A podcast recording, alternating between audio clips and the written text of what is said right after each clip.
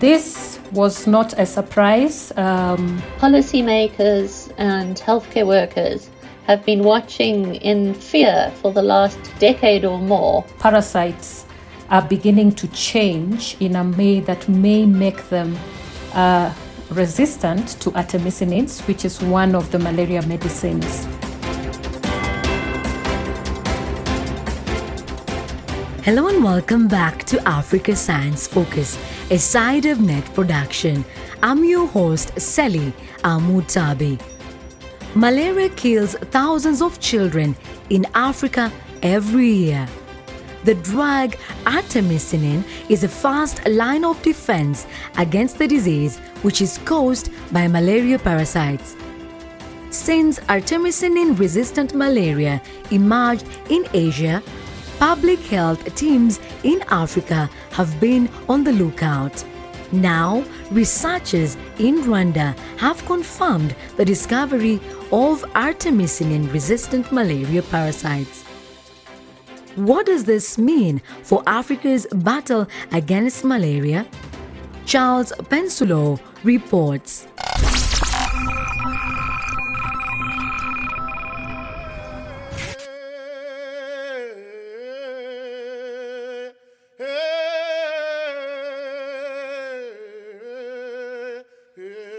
For most of us in Africa, malaria is something that comes to our mind on a daily basis. So even though most people I know try to avoid catching malaria, there's always a chance that you can't run away from it. I don't remember really how many times I've suffered from it. The only time that I clearly remember was in 2015 when what I first considered as normal fever turned out to be what the doctors consider a serious level of malaria infection.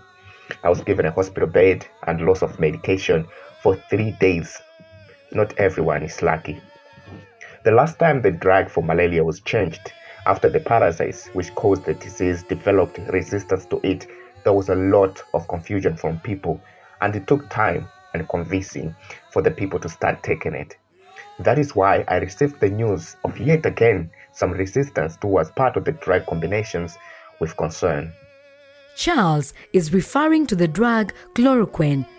It was the preferred fast treatment for malaria until resistance developed in Southeast Asia in the 1950s and 60s before spreading to Africa in the 1970s.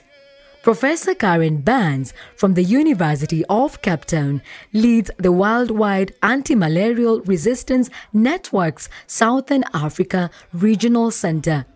We have been watching that situation because we know with chloroquine and with other medicines against malaria, once you get resistance in Asia, sooner or later it reaches Africa.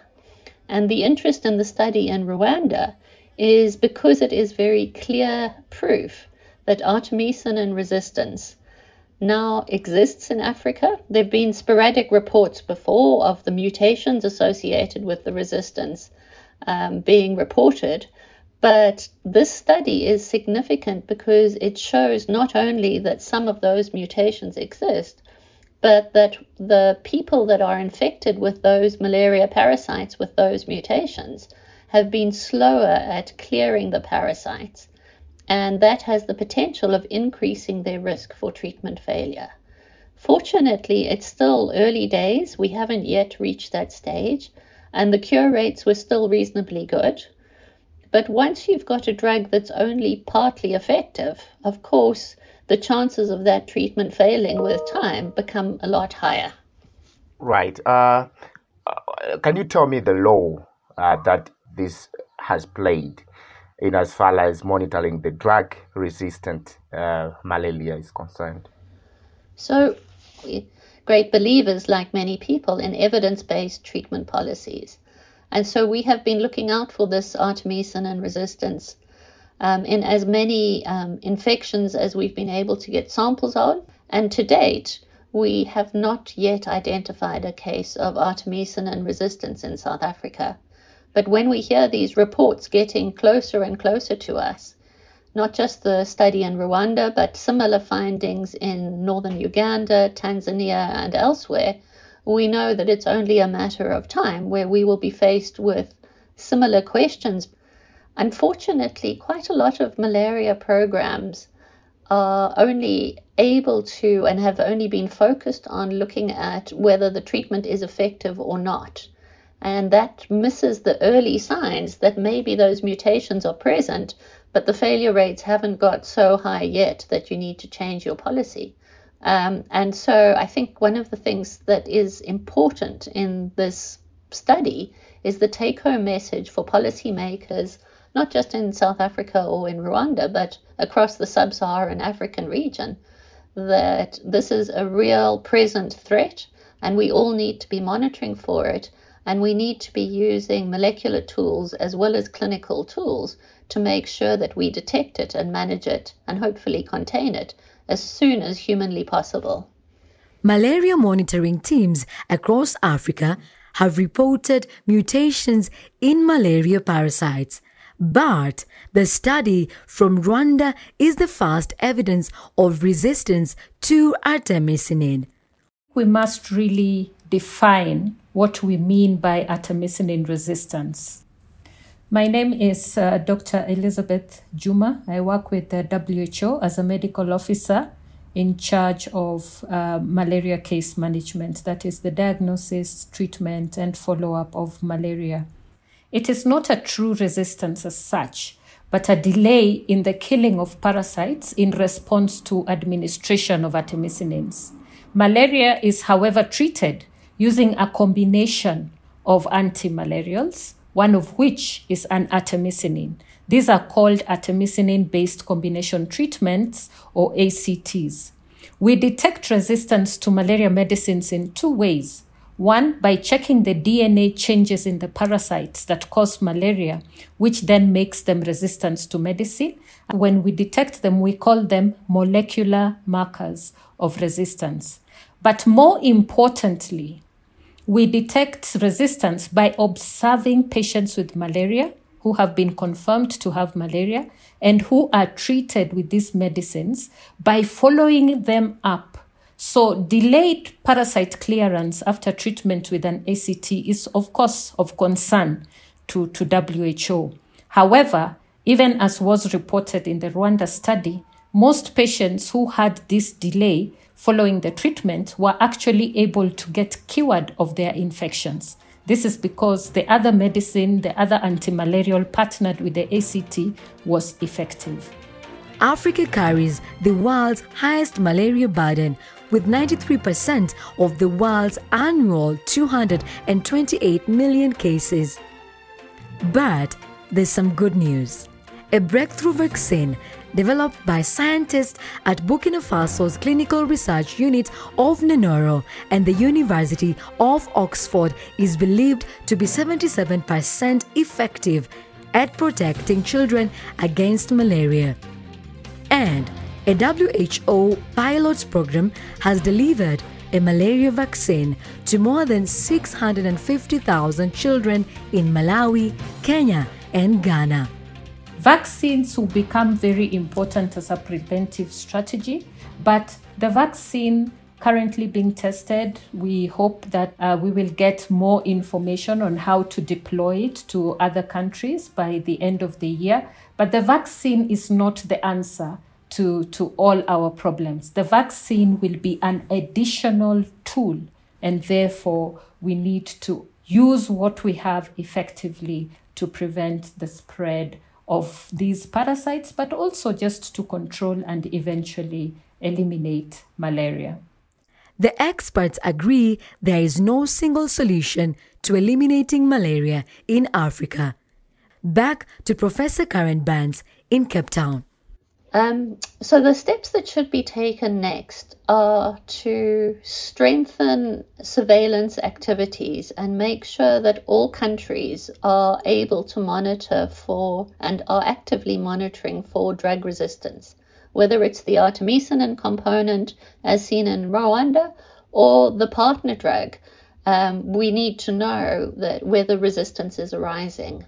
Some countries have enough malaria and enough resources to be doing this for themselves. Other countries don't, and I think a key thing will be for us to work together as a region. Obviously, we can do more to control the mosquito population to prevent onward transmission of malaria from uh, person to person or household to household. We also have a medicine called Primaquine, which a single dose of it can reduce malaria transmission. And for the patients that are affected by these drug resistant infections, the experience in Southeast Asia has shown that the best treatment is when instead of combining two medicines, they combine three medicines, like we have to do for mm-hmm. HIV. And that might be the best immediate solution for dealing with drug resistant, multi drug resistant malaria. Um, and then, lastly, of course, we all need to continue our efforts to discover and develop new malaria treatments that work in a new way so that um, existing mutations don't result in uh, increased risk of treatment failure.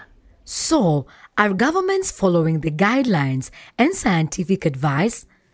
Charles spoke to Dr. Michael Kayange from the National Malaria Control Program at the Health Ministry in his home country, Malawi. We have several interventions that we use to control and eliminate, malaria, some of which are the distribution of uh, the bed nets, the implementation of the indoor residual spraying, um, the case management that we do in all the health facilities, both public and private. We also do um, health promotion, trying to educate Malawians on how they can prevent malaria. We do also monitor the effectiveness of the malaria first line treatment. According to WHO, we monitor that every two years through a survey, which we call drug efficacy study. The results uh, were released uh, towards the end of 2020, and they show that uh, the efficacy of the first line treatment is going down. If we decide to change the first line treatment, it will be done so uh, upon thorough consultation, and it will be the decision of the ministry uh, in the interest of Malawians. Dr. Michael Kayange, ending today's report on anti-malarial resistance. Now, it is over to you, Joaquin Octavia, for our Q&A segment. Sounds like Joaquin wants to know more about the application of chemistry outside the classroom. Hi, Africa Science Focus. I'm Joaquin Octavia, a student at Henry Henderson Institute. My question is, why is nitrogen gas used in oil tankers only. Hello, my friends at Henry Henderson Institute and um, African Science. Why we use hydrogen gas in tankers? Uh, I want to point out that that's not the only place where hydrogen gas is used. It's even used in the kitchen in cooking. It's used in vehicles, and um, hydrogen vehicles travel longer, can travel longer distances than electric vehicles. But the reason why it is used in oil and gas industries because it's used for purging, for cleansing and cleaning the tankers or the pipeline. And this is because nitrogen is non-combustible. So it, there is little or no chance of anything going up in flames. That is why it is used. Great question, Joaquin, and thanks to Obaisi Alan Nolua for helping get to the bottom of it.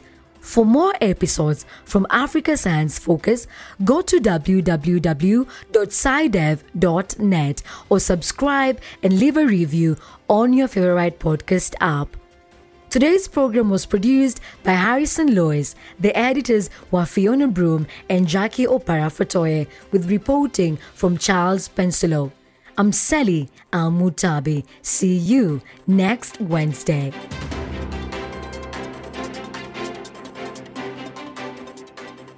This program was funded by the European Journalism Centre through the European Development Journalism Grants Program with support from the Bill and Melinda Gates Foundation.